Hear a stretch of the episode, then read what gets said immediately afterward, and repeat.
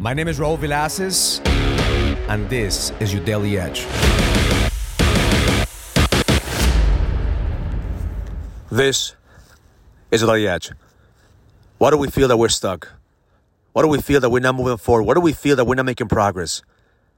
Every single time that I talk to a man that tells me, Raul, I feel like I'm stuck. I feel like I'm I'm doing the same thing over and over again. I'm not getting the results that I want. I ask him three things. Number one is, how did you get here? The moment I look at I look at your track record, the moment I look back on your steps that got you here, you could actually learn some of the patterns that you're going through that keeps you stuck.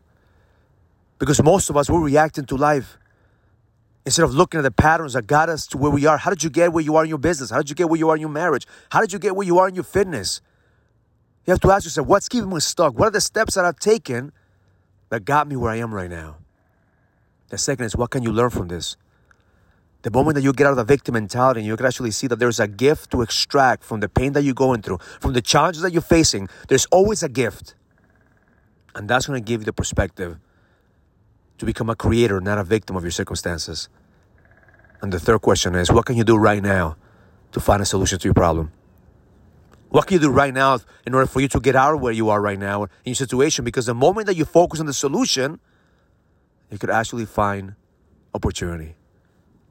So the reason that most men are stuck is because they're focused on the problem, not the solution. You focus on the things that you don't have instead of the blessings that you have in front of you. You're focusing all the challenges and, and you blame yourself and you have the guilt and shame that you're not moving forward instead of being grateful for the opportunity to grow and learn. So, my intention for you today is to give yourself the opportunity to learn from your experience, to realize that you're not the experience, you're the experiencer. You actually could look back and see the blessings that got you here and learn from the patterns that got you where you are. But most important, you are a creator. You're not a victim of your circumstances. Focus on the solution, not the problem. Ask yourself, what can I do today for me to, in order for me to get closer to what I want? What's the next step? What's the action step? What can I execute on? Because the moment that you focus on the solution, going to be able to create opportunities for you to become better and better. That's what keeps men stuck. Whatever you focus in, you're going to attract. If you focus on fear, you'll attract more fear. If you focus on problems, you attract more problems. If you focus on scarcity, you'll constantly attract more scarcity. Focus on the solution. Find the possibility for you to grow and expand because the best is yet to come. Have an amazing day. Learn it, live it, experience that. Love life.